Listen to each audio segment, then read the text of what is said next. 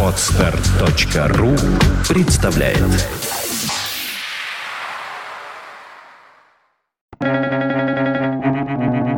Свободное радио Компьюлента Секретность порождает тиранию. Роберт Хайнлайн.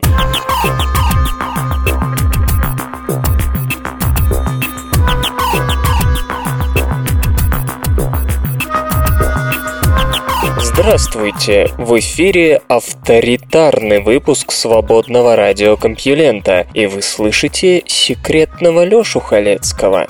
Ладно, в ближайший час никаких секретов, а свежие новости. Поехали! Наука и техника. Куда делся литий?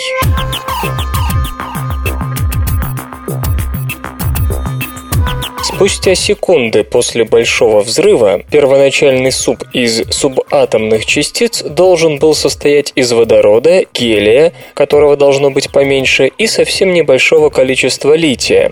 Но не все так просто. Как бы мало лития не было, все модели предсказывают, что к сегодняшнему дню его должно быть намного больше, чем мы наблюдаем в окружающей Вселенной. Что не так с нашими теориями? Строго говоря, при нынешнем уровне наших наблюдений наблюдений ошибки быть не должно, лития очень мало. Ситуация однозначно намекает на какую-то новую физику, неизвестный нам процесс, имевший место сразу после Большого взрыва. Самое свежее исследование на эту тему затронуло наименее изменившиеся после Большого взрыва регионы – атмосферы старых звезд, находящихся на периферии Млечного Пути. Поскольку они изолированы от ядра, где литий может нарабатываться, вероятность позднего загрязнения, влияющего на результаты должна быть крайне мала. В их атмосферах лития-7 обнаружено всего около трети от уровня предсказанного моделированием. Причины? Одно из предложенных объяснений – он утонул. Литий из атмосферы звезд просто начал тонуть в веществе светил, постепенно добираясь до их недр, поэтому его и не видно в их атмосферах. Кристофер Хок из Университета Нотр-Дам вместе с коллегами взялся проверить результаты на основе данных по Малому Магелланову облаку, галактике-спутнике Млечного Пути. А чтобы избавить данные от эффекта погружения лития и прочих влияний местных звездных процессов, исследователи проанализировали содержимое межзвездного газа в этой карликовой галактике, предполагая, что уж он-то должен гордиться своим литием, ему здесь просто не в чем тонуть. Используя наблюдения очень большого телескопа Европейской Южной обсерватории, астрономы обнаружили обнаружили там именно столько лития, сколько предсказывала модель Большого взрыва, о чем было поведано в журнале Nature. Но и это, увы, не слишком помогло в решении вопроса. Дело в том, что литий постоянно образуется во Вселенной в ходе естественных процессов, а сверхновые взрывами равномерно разносят его по метагалактике, подобно всем остальным наработанным в недрах элементам. Новые результаты, по словам Кристофера Хока, лишь усугубили литиевую загадку. Говорить о решении этой проблемы можно только в том случае, если со времен Большого Взрыва никаких изменений в количестве имеющегося лития не происходило, и то только в масштабах малого Магелланового облака. Самое главное, очень трудно представить себе, что за 12-13 миллиардов лет термоядерного синтеза, создавшего те самые тяжелые элементы, которые делают возможной жизнь на Земле, литий почему-то не вырабатывался. По крайней мере, наши сегодняшние представления о термоядерном ядерном нуклеосинтезе не позволяет выдвинуть такую гипотезу. Хуже того, новая работа Мигеля Пато из Мюнхенского технического университета и Фабио Йокко из Стокгольмского университета показала, что не только сверхмассивные черные дыры в ядрах галактик, но и самые обычные и более многочисленные черные дыры звездного происхождения должны генерировать литий в своих аккреционных дисках, причем весьма интенсивно. Теперь же получается, что практически практически каждый микроквазар, попросту система черная дыра аккреционный диск, должен создавать литий. А ведь теоретически их должно быть намного больше, чем сверхмассивных черных дыр.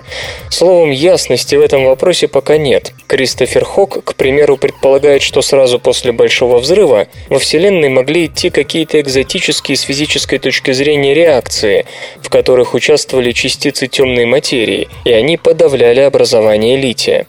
Это могло бы объяснить объяснить то, что в Малом Магеллановом облаке лития оказалось больше, чем в нашей галактике. Карликовые галактики, к которым относится Малое Магелланово облако, должны были менее активно притягивать темную материю в ранней Вселенной, а значит и эти гипотетические реакции меньше влияли на концентрацию лития в них. Проверить эту идею господин Хок намерен при помощи более углубленного изучения Малого Магелланова облака. При исследовании большой выборки галактик обнаружена сотня сверхновых.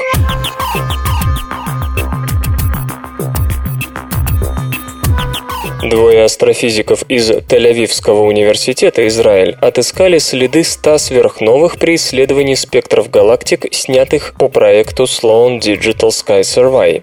90 найденных вспышек классифицируются как сверхновые типа 1А, а оставшиеся 10 относятся к типу 2P. Разница заключается в том, что объекты типа 2P имеют хорошо различимые линии водорода в спектрах и протяженный пологий участок в световой кривой, а для типа 1А характерны сильные линии кремния и серы при полном отсутствии водорода. Взрывы типа 1А привлекают особое внимание, поскольку все они имеют примерно одинаковые пиковые светимости. Сходство параметров вспышек, объясняемое тем, что их предшественниками могут быть только углеродно-кислородные белые карлики с массами, подходящими к пределу Чандрасекара, позволяет использовать их для измерения космологических расстояний. Расхождение характеристик сверхновых 1А, впрочем, все же допустимы. Связано это с тем, что преодолеть Чандрасекаровский предел белый карлик может как при объединении с другим кислородно-углеродным карликом, так и за счет аккреции, переноса вещества от обычной звезды, составлявшей ему компанию в двойной системе. Чтобы провести надежный расчет погрешности определения расстояний, необходимо как-то оценить вклад разных механизмов увеличения массы в общую частоту возникновения сверхновых. Долгое время считалось, что вариант с аккрецией намного более вероятен, но сейчас астрономы в этом уже не уверены. В феврале 2010 наш соотечественник Марат Гильфанов, скажем, опубликовал статью, в которой утверждалось, что аккреционные сверхновые, по крайней мере в эллиптических галактиках, должны составлять не более 5% от общего числа вспышек типа 1А. Такая оценка, основанная на сравнении данных рентгеновской обсерватории Чандра с моделью белого карлика, принимающего вещество от звездного компаньона, и еще за приблизительно 10 в седьмой степени лет до взрыва, становящегося мощным рентгеновским источником, многим показалась неправдоподобной и впоследствии была оспорена. Но некоторых специалистов российский ученый все же сумел убедить. Кроме того, в начале 2012-го астрономы рассчитали частоту слияний белых карликов в галактике и выяснили, что она приблизительно равна частоте взрывов сверхновых 1А, хотя далеко не все такие слияния, разумеется, ведут к превышению предела Чандрасекара. Наглядным доказательством того, что сверхновые 1А действительно могут появляться при объединении двух белых карликов, оказался остаток сверхновой SNR 0509-67.5 в близлежащем Большом Магеллановом облаке. Его геометрический центр определяется довольно легко, что в сочетании с оценкой возраста остатка с точки зрения земного наблюдателя 400 плюс-минус 50 лет позволяет найти максимальный размер области, в которой может находиться гипотетически бывший компаньон карлика из двойной системы, так как ничего похожего даже на самую тусклую звезду в очерченной области найдено не было, аккреционная модель в этом случае, очевидно, не подходит. Неопределенная ситуация, которая сложилась в противостоянии двух моделей сверхновых 1А, заставляет теоретиков придумывать новые способы их сравнения. Одним из таких методов стало сравнение по распределению времен задержки Delay Time Distribution, DTD, интервалов времени между идеализированной одномоментной вспышкой звездообразования и следующими за ней взрывами типа 1А. Для механизма объединения белых карликов характерна DTD степенного вида с показателем примерно равным минус единицы, а распределения, предлагаемые аккреционными моделями, очень быстро спадают в области задержек, превышающих несколько миллиардов лет. Для определения DTD как раз и необходимы крупные выборки сверхновых, находящихся в галактиках с известными историями звездообразования. Чтобы составить такую выборку, авторы обратились к спектрам приблизительно 700 тысяч галактик, собранных Sloan Digital Sky Survey. Доминирующее положение в этой группе занимают старые и массивные галактики, расположенные на красном смещении Z приблизительно равном 1 десятой.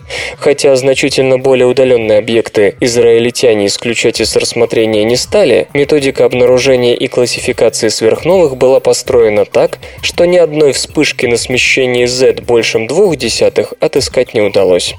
Ориентируясь на 9 десятков найденных сверхновых 1А, астрофизики вычислили частоту таких вспышек, нормированную на звездную массу. Полученный результат на Z приблизительно равный 1 десятой согласовывался с уже известной закономерностью. Эта частота увеличивается по мере уменьшения массы галактик.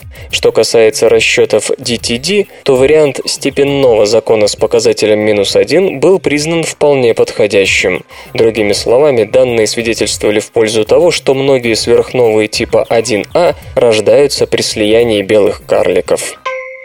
Прощание Voyager 1 с Солнечной системой затянулось.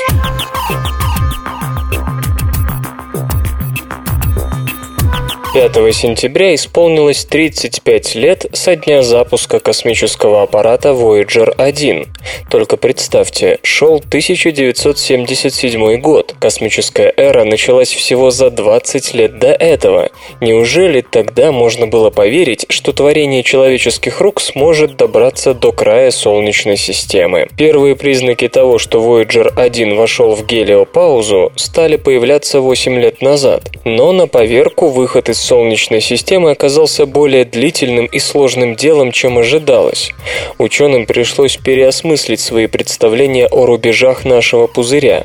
Очередным сюрпризом стало обнаружение мертвой зоны. Роберт Тейкер из лаборатории прикладной физики Университета Джонса Хопкинса и его коллеги пришли к выводу, что в текущем положении Voyager 1 около 121,6 астрономической единицы или 18 миллиардов 200 миллионов километров от Солнца, средняя скорость солнечных частиц упала почти до нуля. Voyager 2, движущийся в ином направлении, находится примерно на 3 миллиарда километров ближе к Солнцу и пока не обнаружил такого же эффекта. Группа господина Деккера впервые отрапортовала о переменах в прошлом году по итогам измерения скорости частиц в радиальном направлении прочь от Солнца. Тогда ученые рассудили, что это знак приближения к гелиопаузе, где Солнце солнечные частицы сталкиваются с мощными ветрами сверхновой, взорвавшейся от 5 до 10 миллионов лет назад. Столкновения должны останавливать солнечные частицы, рвущиеся наружу, и отклонять их в сторону. Ну, представьте себе струю воды, бьющую в дно раковины. Для проверки гипотезы инженеры семь раз завалили Voyager 1 на бок, дабы его инструменты могли записать скорость частиц вдоль линии, перпендикулярной его курсу. Учитывая, что данные идут до нас 17 часов и что мощность передатчика космического корабля составляет всего 23 Вт, как лампочка в холодильнике, подобное общение само по себе стало подвигом. И усилия не были напрасными. Исследователи обнаружили, что частицы имели нулевую скорость в этом направлении, то есть они практически стояли на месте, не испытывая никакого воздействия звездных ветров. В гелиопаузе подобного быть не может. Исследователи Следовательно, Voyager 1 до нее еще не добрался. Отсюда вывод. С 2010 года, когда аппарат впервые зарегистрировал падение скорости солнечных частиц, он находится в зоне, которую можно назвать преддверием гелиопаузы. Ее толщина теперь оценивается в миллиард километров. Но не все согласны с тем, что привычные модели придется переработать. Например, Гэри Зенг из Алабамского университета и его коллеги уже предполагали ранее, что поток заряженных частиц замедляют магнитные стены во внешней гелиосфере, сформированные нагромождением линий магнитного поля. Между тем, граница гелиопаузы уже в пределах досягаемости. В мае Voyager 1 зарегистрировал беспрецедентные всплески космических лучей из-за пределов Солнечной системы. В июле они вернулись, но на этот раз излучение низких энергий встречалось реже. Это согласуется с представлением о том, что космические лучи ускоряются в Солнечной системе. Все это говорит о том, что Voyager 1 может пересечь границу уже к концу года. Но, как подмечает Стаматиос Кремигис из Университета Джонса Хопкинса, у природы более богатое воображение, чем у нас, поэтому стоит ждать сюрпризов. И действительно, Дэвид Маккомас из Юго-Западного исследовательского института США и Натан Швадран из Нью-Гемпширского университета полагают, что Voyager 1 находится в области, где силовые линии магнитного поля, проходящие через внешнюю гелиосферу, связаны с магнитным полем остальной части галактики. Поле создает каналы для прохода галактических космических лучей, и аппарат записывал всплески излучения, оказываясь в таких коридорах. Космические лучи, ускоренные в гелиосфере, имеют тенденцию двигаться по другим линиям поля и не всегда попадают на датчики Voyager. Если эта модель верна, то гелиопауза еще лететь и лететь. Работа будет опубликована в Astrophysical Journal. За пределами Солнечной системы Voyager 1 может столкнуться с новыми неожиданностями. Много лет назад была высказана гипотеза о том, что за гелиопаузой лежит фронт ударной волны, который образуется, когда солнечный ветер пропахивает межзвездную среду. Ну, вспомните сверхзвуковые самолеты, заставляя местный ионизированный газ резко менять плотность. Но недавно господин Маккомас и его коллеги отметили, что данные американского зонда IBEX ставят эту картину под сомнение. Спутник, расположенный на орбите Земли, регистрирует электрически нейтральные атомы, которые проскальзывают в Солнечную систему сквозь гелиопаузу. Оказалось, что Солнце и планеты движутся сквозь межзвездную среду примерно на 12% медленнее, чем считалось, и им не хватает скорости, чтобы создать ударную волну. Запасы изотопов плутония, которые питают Voyager, иссякнут к 2025 году. После этого аппараты навеки умолкнут.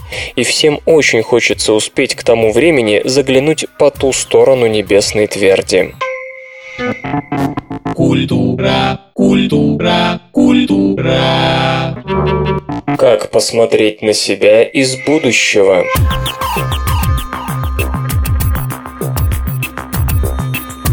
Сентябре 1940 года четыре подростка и собака наткнулись на пещеру, стены которой были украшены чудесными и очень древними картинами, что побудило обитателей знаменитой ныне пещеры Ласко заняться изобразительным искусством. Это остается загадкой. Некоторые полагают, что рисунки были посланием в будущее.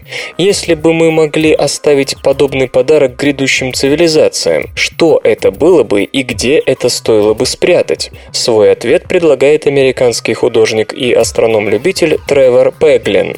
Его очаровала мысль о том, что на высоте 36 тысяч километров спутники не испытывают никакого сопротивления атмосферы и теоретически могут болтаться там вечно.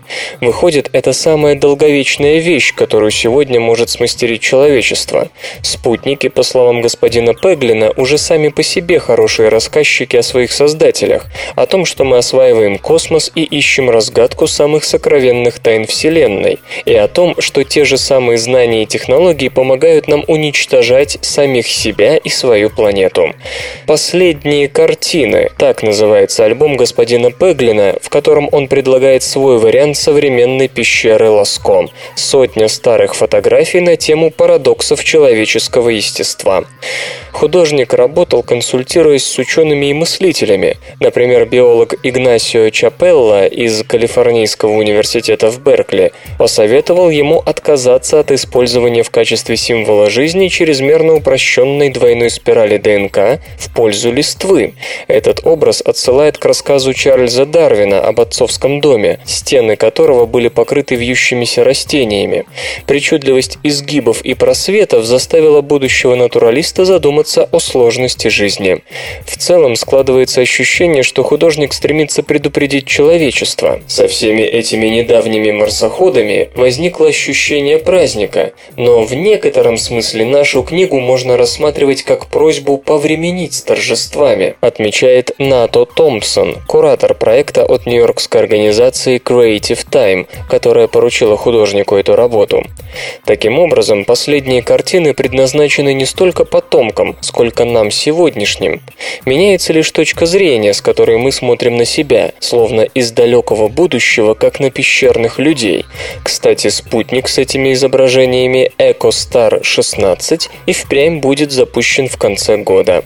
Картины размером 5 на 5 дюймов, это 12,7 см, выгравированы на сверхпрочном диске, материал которого специально для этого проекта разработали специалисты Массачусетского технологического института. Ну а фотографии, которые отобраны, не все, правда, вы можете увидеть на странице этой новости на сайте compulenta.ru. Эти забавные ученые. Когда во время войны знаменитый физик Нильс Бор решил бежать из оккупированной Дании, он не рискнул взять с собой золотую медаль Нобелевского лауреата. Он растворил ее в царской водке, а бутыль с раствором оставил на видном месте в шкафу. Вернувшись на родину после войны, Бор извлек золото из раствора и заказал себе из него новую медаль. Наука и техника. Почему сверхновые взрываются?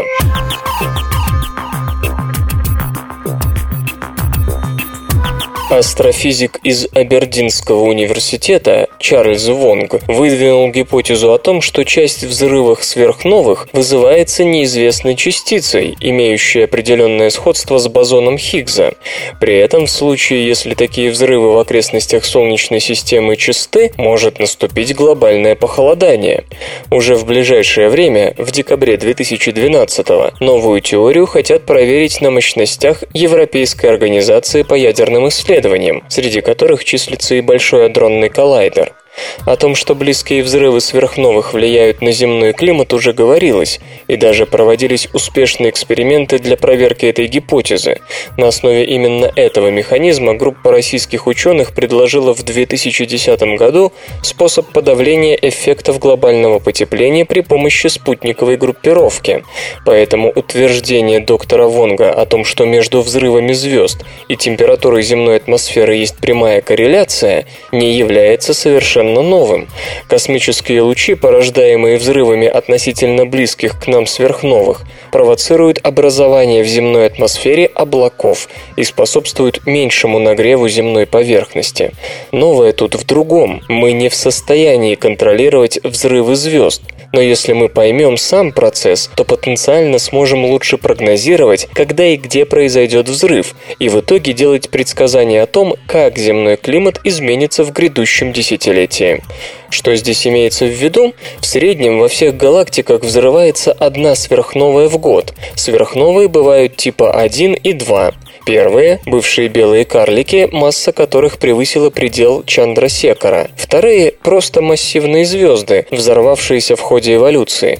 Второй тип, честно говоря, современной астрофизики не очень ясен. То есть, конечно, общий механизм понятен, но, как деликатно говорят на эту тему ученые, такие взрывы имеют свободные параметры, которые необходимо настраивать для получения наблюдаемой картины. Ранее считалось, что в ядрах массивных звезд термоядерные ядерные реакции после выгорания всего водорода переходят на гелий-гелиевый цикл, а потом и на более тяжелые, вплоть до слияния ядер железа и никеля. При этом ядро получало столько энергии, что сбрасывало внешнюю оболочку. Однако затем выяснилось, что ни одно моделирование не дает ядру энергию, нужную для взрывного сброса оболочки. Все расчеты показывали, что скачок давления, вызывающий взрыв звезд, должен затухать на удалении буквально в 300 км километров от своего центра, задолго до того, как звезда будет разрушена. Энергия, которая требовалась для моментального разрушения, то бишь взрыва сверхновой, оказывалась слишком большой и, по всей видимости, не имела физического смысла.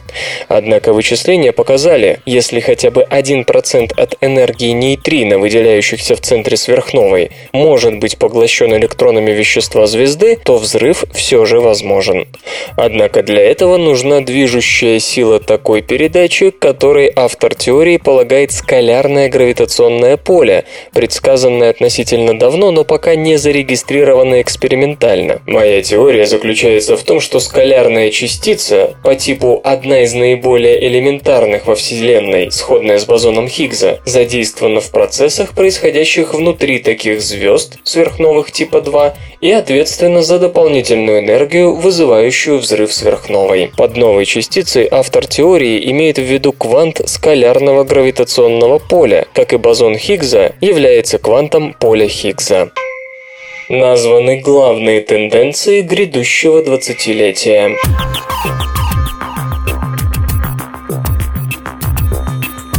Государственное объединение научных и прикладных исследований Австралии обнародовало список из шести мегатрендов, то есть тенденций, которые в ближайшие 20 лет существенным образом изменят нашу жизнь. Сотрудники сего учреждения с 2010 года составляют специальную базу данных, дабы подсказать промышленности и правительству, в какую сторону следует обратить взор в первую очередь.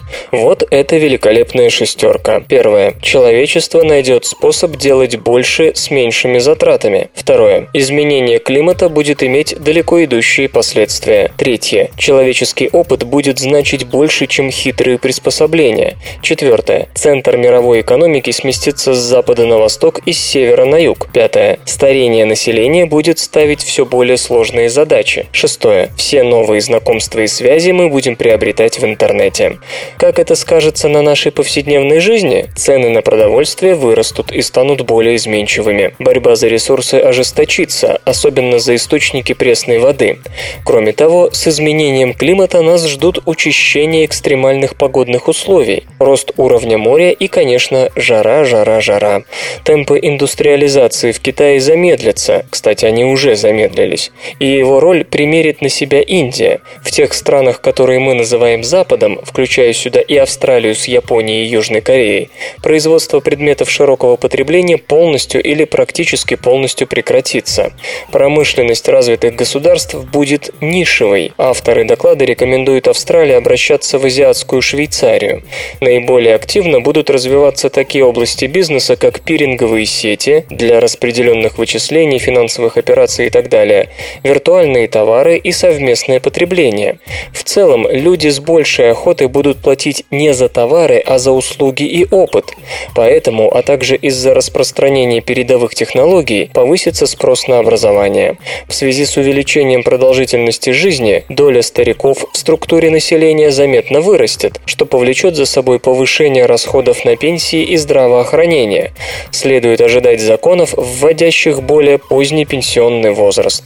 Диабет и ожирение будут проблемой лишь неблагополучных слоев населения. Остальные поддадутся моде на здоровый образ жизни. В придатке компьютеров мы, как ни странно, странно, не превратимся. Социальных связей за пределами сети может и станет меньше, но они будут крепче. Смерть Тутанхамона и рождение монотеизма.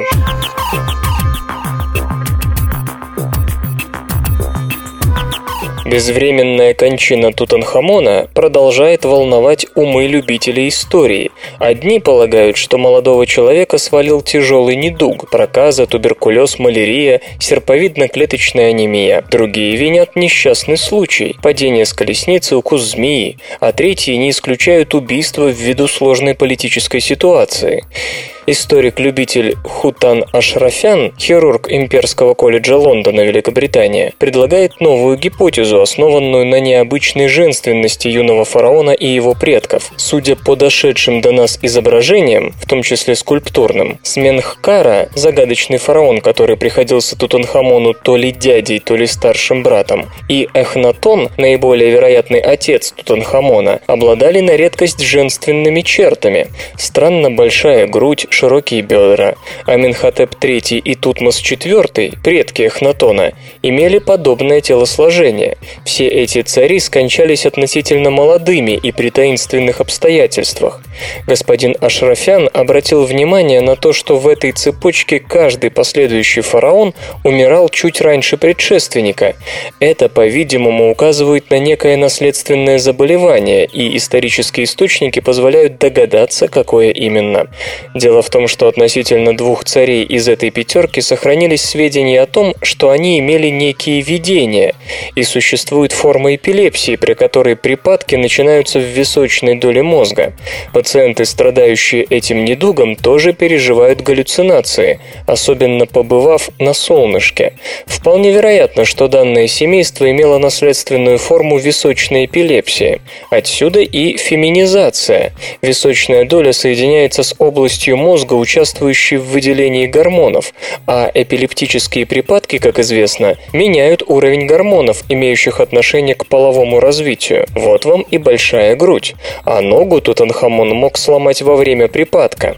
Стелла, расположенная рядом с Большим сфинксом в Гизе, повествует о том, что Тутмос IV пережил видение божества в солнечный день, а Эхнатон, обуреваемый еще более яркими галлюцинациями, возвысил до верховного уровня относительно малозначимое божество солнечного диска Атон, отказавшись от древних политеистических традиций. Пациенты с височной эпилепсией, облученные солнцем, тоже порой демонстрируют завидное религиозное рвение. Историк медицины Говард Маркел из Университета штата Мичиган считает гипотезу правдоподобной, но, увы, подтвердить ее могли бы только генетические тесты, а относительно эпилепсии они невозможны. Кроме того, невролог Оррин Девинский из Нью-Йоркского университета отмечает, что эволюция религиозных взглядов Эхнатона задокументирована плохо, да и большинство случаев обращения в веру не связаны с эпилепсией. Наконец, нет доказательств, что видения, переживаемые при височной эпилепсии, биполярном расстройстве, шизофрении, употреблении грибов, приводят человека именно к монотеизму. Интернет и связь. Google перестал быть самым популярным инструментом поиска в браузере Chrome.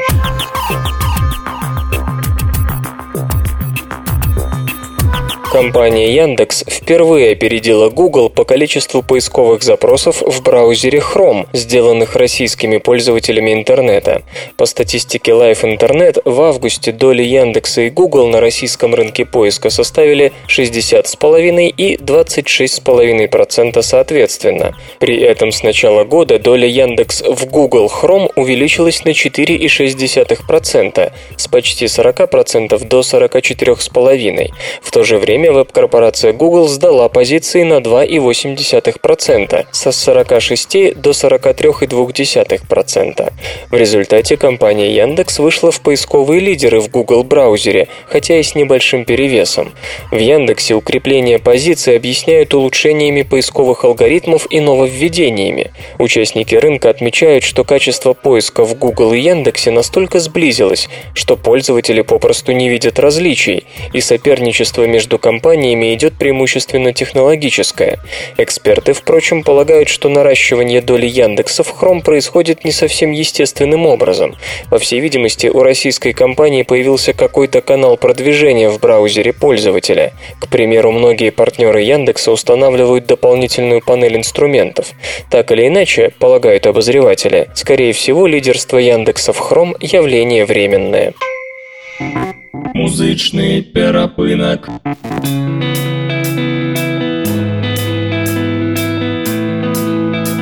Сегодня в эфире свободного радиокомпьюлента группа Nixons, а получать эстетическое удовольствие мы будем от песни Alive. I'm not a great one for believing you're not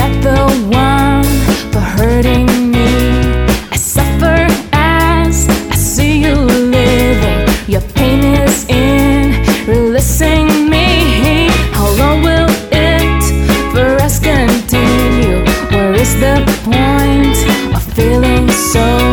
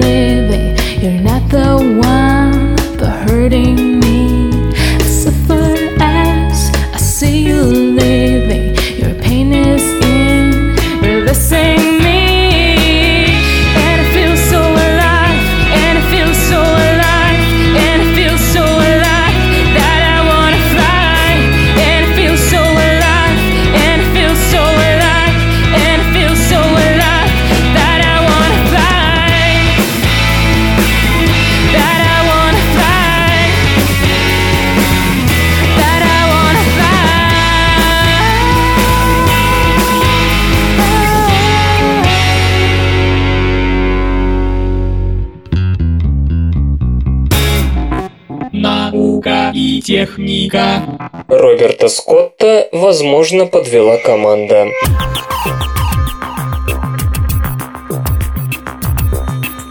Некоторые историки отказывают Роберту Фалкону Скотту в героизме, мол, готовиться надо было лучше. Но Крис Терни из Университета Нового Южного Уэльса, Австралия, опираясь на обнаруженные им архивные материалы, полагают, что Скотт ошибся скорее в выборе спутников, особенно одного, Тедди Эванса, своего заместителя. На пути к Южному полюсу партия Скотта устраивала небольшие склады продовольствия и топлива для обратной дороги. К своему удивлению, удивлению, путешественники иногда обнаруживали, что запасы весьма невелики, и историкам это хорошо известно. Большинство исследователей сходятся на том, что это стало главной причиной гибели экспедиции в начале 1912 года. Скотт и три его спутника не дошли всего 18 километров до последнего склада, который почти наверняка гарантировал им выживание. Господин Терни разыскал два отчета Джорджа Керзона, президента Королевского географического общества Великобритании, о встречах со вдовами Скотта и Эдварда Уилсона, состоявшихся в апреле 1913 года. На первой встрече Кэтлин Скотт отметила, что в дневнике мужа есть записи, в которых он жалуется на нехватку продовольствия и отсутствие благоразумия у спутников. Taftfulness, так это по-английски звучит. Затем Ариана Уилсон упомянула необъяснимую необъяснимую нехватку продовольствия на обратном пути, отмеченную в дневнике ее супруга. Керзан подчеркнул, что она высказала решимость сохранить это обстоятельство в тайне. Господин Терни указывает на то, что раньше мы знали о нехватке пищи на складах, встречавшихся уже после того, как Уилсон бросил вести дневник. Оказывается, это, по-видимому, было проблемой и раньше. По мнению историка, Уилсон упоминает о том складе, которого Скотт и оставшиеся на тот момент в живых достигли 24 февраля февраля 1912 года. В опубликованной версии дневника о нехватке не упоминается, но господин Терни отмечает, что записи делались карандашом, и в оригинале, исписанном довольно плотно, имеются многочисленные пробелы. Кто-то поработал ластиком. Быть может, это была сама Ариана. Наиболее вероятным виновником нехватки специалист называет Тедди Эванса. Вместе с двумя другими первоначальными участниками экспедиции он не был включен Скоттом в команду, команду, которой предстояло совершить финальный 200-километровый бросок к полюсу. У Эванса началась цинга, и спутникам пришлось тащить его на санях. Возвращаясь, они брали себе со складов больше, чем следовало, а раз Эванс был над ними старшим, то его и следует винить, считает историк. Скорее всего, Керзен узнал правду, но не решился о ней сказать. Скотт и все его спутники были объявлены героями. Обвинить кого бы то ни было в нечестности было немыслимо. Любопытно, что в записи Скотта от того же 24 февраля ничего не сказано о нехватке пищи, упомянут лишь недостаток горючего. Господин Терни объясняет это тем, что Скотта отвлек совершенно неожиданный дефицит топлива. Банки не были запечатаны должным образом, и парафин испарился. Кроме того, он еще не оправился от недавней смерти Эдгара Эванса. Только через три дня Скотт напишет, что у них меньше продовольствия, чем ожидалось. Свои соображения историк изложил в только что опубликованной книге 1912 год, когда мир открыл Антарктиду. Роланд Хантфорд, автор биографии Скотта и его норвежского конкурента Руаля Амундсона, считает, что предложенная коллегой история не противоречит беспорядку, сопутствовавшему экспедиции, но далек от того, чтобы винить Эванса. Склады были так плохо организованы, что Эванс и его люди, скорее всего, просто не могли понять, сколько им причитается. Вся вина лежит на Скотте, чеканит исследователь. Геном – это не просто набор генов.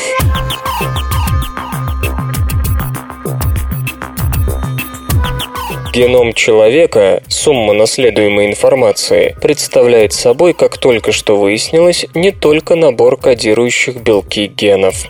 Проект «Энциклопедия ДНК элементов», сокращенно ENCODE, финансируемый США, начинался в конце 90-х с намерения разыскать все традиционные гены, дабы выявить все белки, необходимые для жизни. Каждый ген мыслился как дискретный фрагмент ДНК, и порядок расположения оснований ДНК, всем известный известных букв, то есть молекул, из которых составляется ДНК, считался кодом конкретного белка. Но, к своему удивлению, ученые обнаружили, что на такие участки приходится менее 3% генома. В чем же смысл миллиардов других оснований? Теперь на этот вопрос есть ответ. Выяснилось, что многие из них играют важную роль в биологии человека. Например, они помогают определить, когда ген включен или выключен. Именно это обстоятельство делает одну клетку клеткой почки, а другую клеткой мозга. Геном – это не просто набор генов, подытоживает соавтор Марк Герштейн из Ельского университета. Проникновение в эту суть поможет исследователям глубже понять связь между генетикой и болезнями. Составлена беспрецедентно точная и всеобъемлющая карта с указанием роли каждого конкретного основания.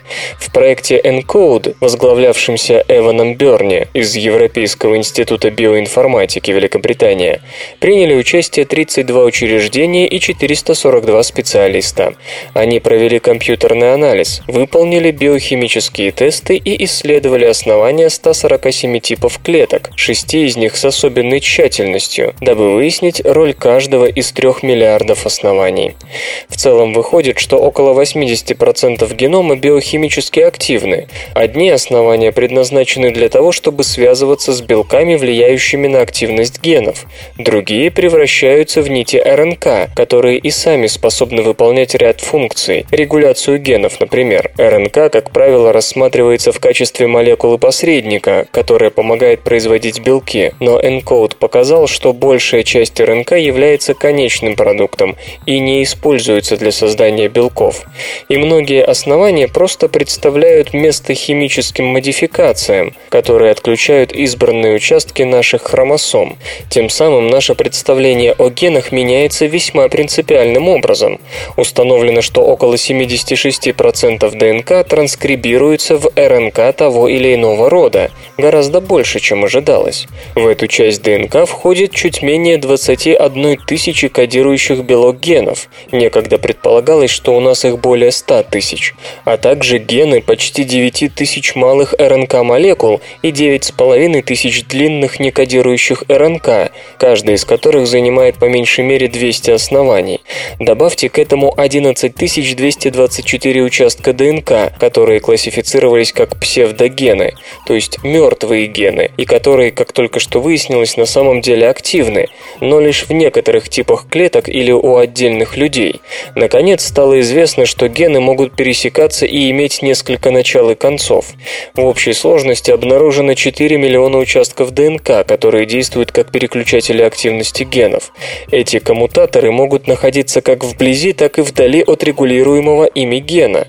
Они действуют в различных сочетаниях в различных типах клеток, дабы придать им индивидуальности. Кроме того, по крайней мере, некоторые из нитей РНК, производимых геномом, помогают контролировать количество белка, получаемого в результате деятельности конкретного гена. Таким образом, регуляция генов оказывается гораздо более сложным процессом, чем считалось. Шагающий робот впервые побежал быстрее человека.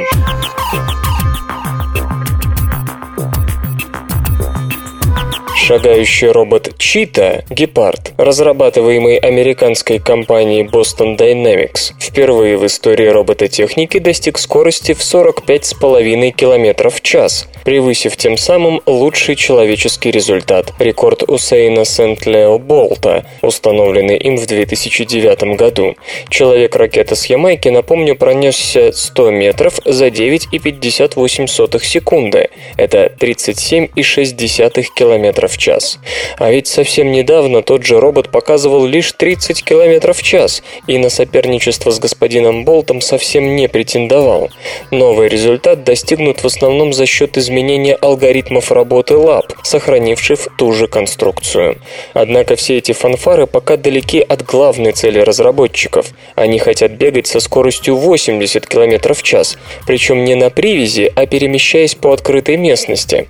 И все же продемонстрированное заставляет снять шляпу. Скорость робо-гепарда выросла в полтора раза, с 30 до 45 км в час, менее чем за полгода.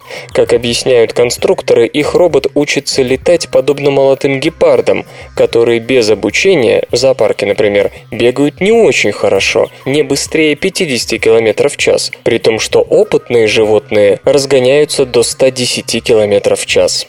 Успокою слушателя. Пока человек в целом переставляет ноги лучше, чем Чита. Тот же Усейн Болт бежал по настоящей дорожке, преодолевая ветровое сопротивление. При полном штиле скорость такого ветра в лицо составляет 10 метров в секунду, а не на месте, как герой этой заметки. По беговой дорожке, причем при нулевой скорости набегающего ветра. Родители робота все это понимают, а потому стремятся к новым вершинам. Их новый шагающий или бегущий робот-гепард Wildcat будет вольно перемещающимся, никакой привязи, причем по открытым пространствам.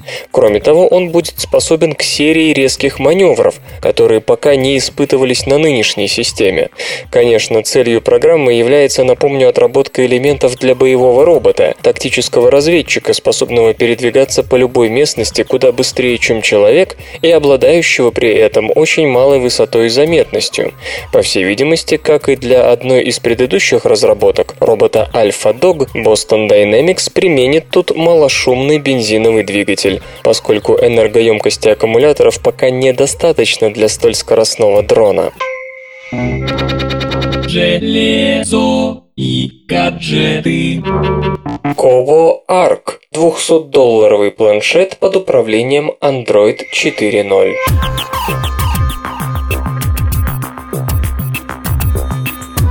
Линейка портативных устройств компании Kobo пополнилась планшетом Kobo Arc с 7-дюймовым сенсорным дисплеем. Новинка выполнена на двухъядерном процессоре с тактовой частотой 1,5 ГГц и наделена 1 гигабайтом оперативной памяти. Экран с IPS-матрицей обладает разрешением 1280 на 800 точек, 215 пикселов на дюйм. Есть адаптер беспроводной связи Wi-Fi с поддержкой 802.11bgn, фронтальная 2-мегапиксельная камера с функцией записи High Definition видео в формате 720p, динамики, порт microUSB и 3,5 мм гнездо для наушников. Заявленное время автономной работы на одной подзарядке аккумуляторной батареи достигает 10 часов при чтении. Размеры планшета 189 на 120 и на 12 мм, вес 364 грамма. Kobo Arc функционирует под управлением операционной системы Android 4.0. Покупатели смогут выбирать между модификациями с флеш-накопителем вместимостью 8 и 16 гигабайт. Цена составит 200 и 250 долларов соответственно. Очевидно, новинке предстоит конкурировать с такими планшетными компьютерами, как Amazon Kindle Fire и Google Nexus 7.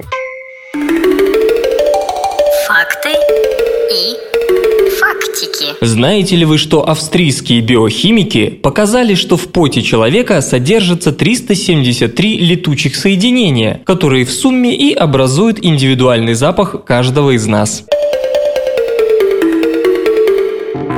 Наука и техника.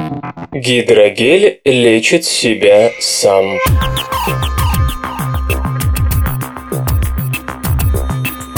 Материаловедение, словно Африка в глазах Плиния-старшего, всегда преподносит что-нибудь новенькое. Не так давно появившиеся гидрогели сразу были заподозрены в недетском потенциале, но то, что удалось продемонстрировать ученым из Гарвардской школы инжиниринга и прикладных наук США, действительно поражает воображение. Их гидрогель растягивается в 21 раз, является сверхпрочным и сам восстанавливает свою структуру после любой деформации информации. Обычные гидрогели очень непрочны и хрупки, как желе, через которое проходит ваша ложка, поясняет ведущий автор исследования Цзунь Юнь Сун. Но они отлично совместимы с тканями живых организмов, а потому всегда есть соблазн использовать материал в протезировании хрящей и межпозвоночных дисков, что требует увеличения их прочности. Итак, исследовательская группа совместила два широко распространенных полимера – полиакриламид, который представляет присутствует в контактных линзах, и альгиновую кислоту, она же пищевая добавка Е400. По отдельности они хорошо впитывают воду, не растворяясь в ней, а вот смешанные в соотношении 8 к 1 создают сложную сеть взаимопроникающих цепочек, усиливающих друг друга и распространяющих деформационные усилия на огромное расстояние, практически на весь материал. В общем, классический композитный материал, только гидрогелевый и самособирающийся при смешивании. Альгинатная часть гидрогеля состоит из полимерных цепочек со слабыми ионными связями, благодаря которым они легко захватывают ионы кальция, добавляемого в воду. При растяжении или иной деформации часть из них теряет ионы кальция. Этим достигается колоссальная гибкость и эластичность геля, 21-кратное растяжение без потери свойств. Благодаря ковалентным связям полиакриламида с альгинатом, даже если какие-то трещины и возникают при запредельных нагрузках, они молниеносно затягиваются.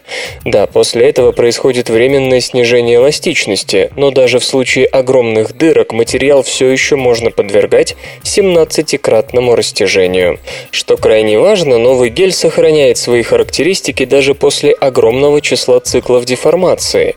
Альгинат со временем инкорпорирует обратно в свои молекулярные цепочки потерянный кальций, и материал самовылечивается, возвращаясь на исходные позиции.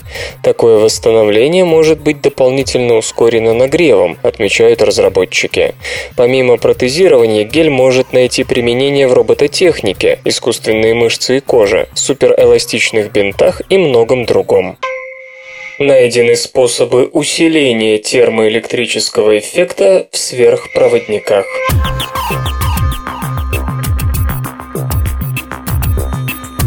Сотрудники физического института имени Лебедева Российской академии наук и Нижегородского государственного технического университета нашли способ усиления термоэлектрического эффекта в низкотемпературных сверхпроводниках. Под термоэлектрическим эффектом здесь понимается возникновение термоэлектродвижущей силы или термотока. Если представить себе, что эти цепи составлены из двух различных металлов в обычном состоянии, а спаи находятся находятся при разных температурах Т1 и Т2, то в разомкнутом контуре появится термоЭДС эпсилон, а в замкнутом ток И равное эпсилон, деленное на R. В первой половине 20 века было принято считать, что замена металлов на материалы в сверхпроводящем состоянии приводит к исчезновению термоэлектрического эффекта в таком опыте. Другими словами, в случае температур Т1 и Т2, опускающихся ниже меньшей из двух критических температур задействованных задействованных сверхпроводников обнаружить не удавалось ни термо-ЭДС, ни термоток. Ошибочность вывода об исчезновении эффекта еще в 1944 году показал Виталий Гинзбург. В своих выкладках он полагался на двухжидкостную модель сверхпроводников, согласно которой полная плотность тока записывается в виде JS плюс JN, суммы плотностей сверхпроводящего и нормального тока. Последний переносится нормальными электронами, электронами, то есть квазичастицами электронного или дырочного типа, всегда присутствующими в металле.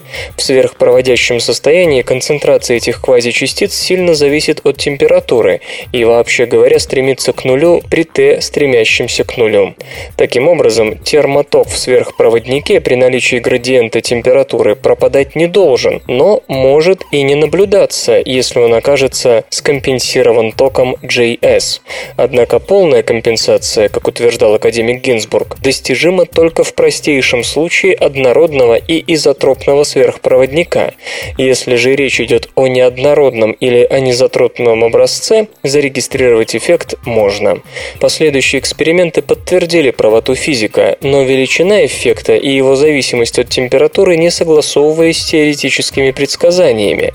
К удивлению специалистов, он оказался на несколько порядков более сильным, чем ожидалось, и убедительно объяснил, объяснить такое расхождение никто пока не сумел. Более того, в 2004-м шведские исследователи, рассмотревшие высокотемпературные сверхпроводники, установили, что в них эффект может становиться еще более сильным, гигантским. Российских физиков заинтересовала возможность наблюдения гигантского эффекта в низкотемпературных сверхпроводниках. Поводом для исследования стала ведущаяся в НГТУ разработка балометра, теплового приемника излучения, который будет оценивать параметры реликтового фона с борта аэростата. Ключевой деталью прибора, согласно первоначальному плану, должен был стать сверхпроводящий элемент. Размышляя над тем, как можно оптимизировать термоэлектрические характеристики элемента, ученые пришли к идее о введении в сверхпроводник магнитной примеси. Подобная добавка, по мысли ученых, даст возможность получить так называемые квазисвязанные андреевские состояния. Эти состояния появляются в процессе отражения электронов на границе нормального металла и сверхпроводника, поясняет кандидат физико-математических наук Михаил Калинков. Можно проиллюстрировать это на примере слойки, слоя нормального металла, зажатого между двумя сверхпроводниками. Когда электрон из нормального слоя достигает сверхпроводника, он отражается обратно в виде дырки, которая затем попадает в другой сверхпроводящий слой и отражается от него в виде электрона. Появляется замкнутая орбита. Из квантовой механики известно, что если возникает замкнутая орбита, то у нас появляется квантование, а значит и связанное состояние, Андреевское. Если уменьшить долю нормального металла и взять уже не прослойку, а гранулу, то в случае обычного изотропного сверхпроводника ничего не выйдет. Андреевские состояния быстро потеряют стабильность. А вот когда внутрь сверхпроводника добавляют магнитную примесь, то есть точечный дефект, вблизи появляется связанное состояние, которое нам и нужно. Андреевское состояние нарушает симметрию между электроноподобными и дырочными возбуждениями, вклады которых в термоэлектрический эффект имеют противоположные знаки. Следствием этого и должен быть гигантский термоэлектрический эффект. Результаты расчетов необходимо будет проверить на опыте, хотя в схему упомянутого выше балометра сейчас заложен уже более эффективный способ регистрации излучения, методы тестирования сверхпроводящего элемента авторам известны. Игры. Мобильные игры все популярнее.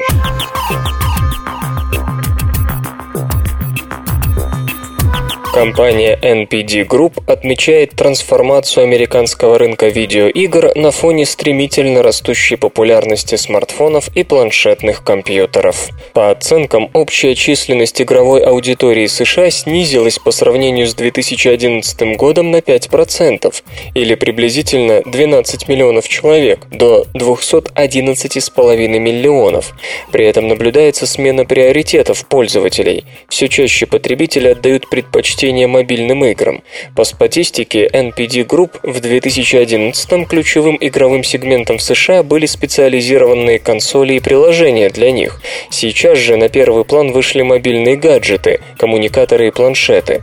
Доля тех, кто отдает предпочтение приставкам, теперь составляет 21% от общей игровой аудитории. Мобильные устройства для игр применяют 22% пользователей.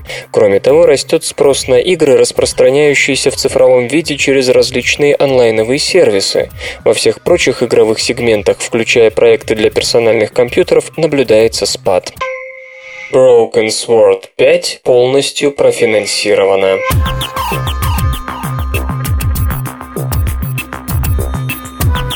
Две недели назад стартовала Kickstarter-компания по сбору средств на разработку квеста Broken Sword The Serpent's Curse, пятой части знаменитой серии. Всего 13 дней потребовалось студии Revolution Software, чтобы собрать необходимые 400 тысяч долларов.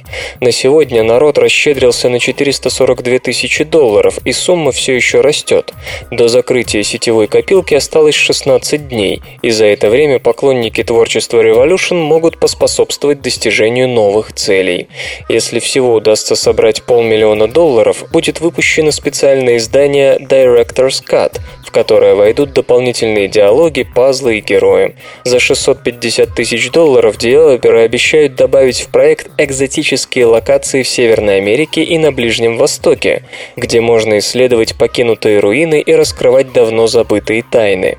За 800 тысяч в игру попадет еще больше локаций, загадок, а также в нее вернутся известные по прошлым играм персонажи.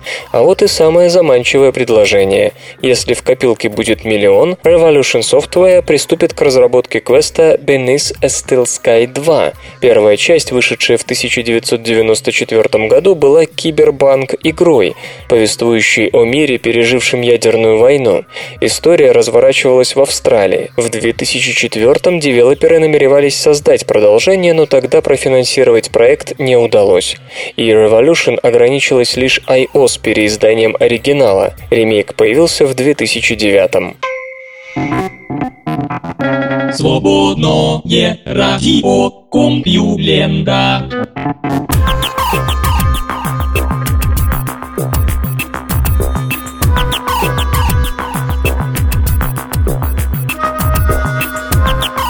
Авторитарный выпуск СРК подошел к концу. Загляните на сайт compulenta.ru, там новостей еще больше. Ну а меня, Лешу Халецкого, вы обязательно услышите завтра. Обещаю и держите себя в руках. Свободное радио Компьюлента. Скачать другие выпуски подкаста вы можете на podster.ru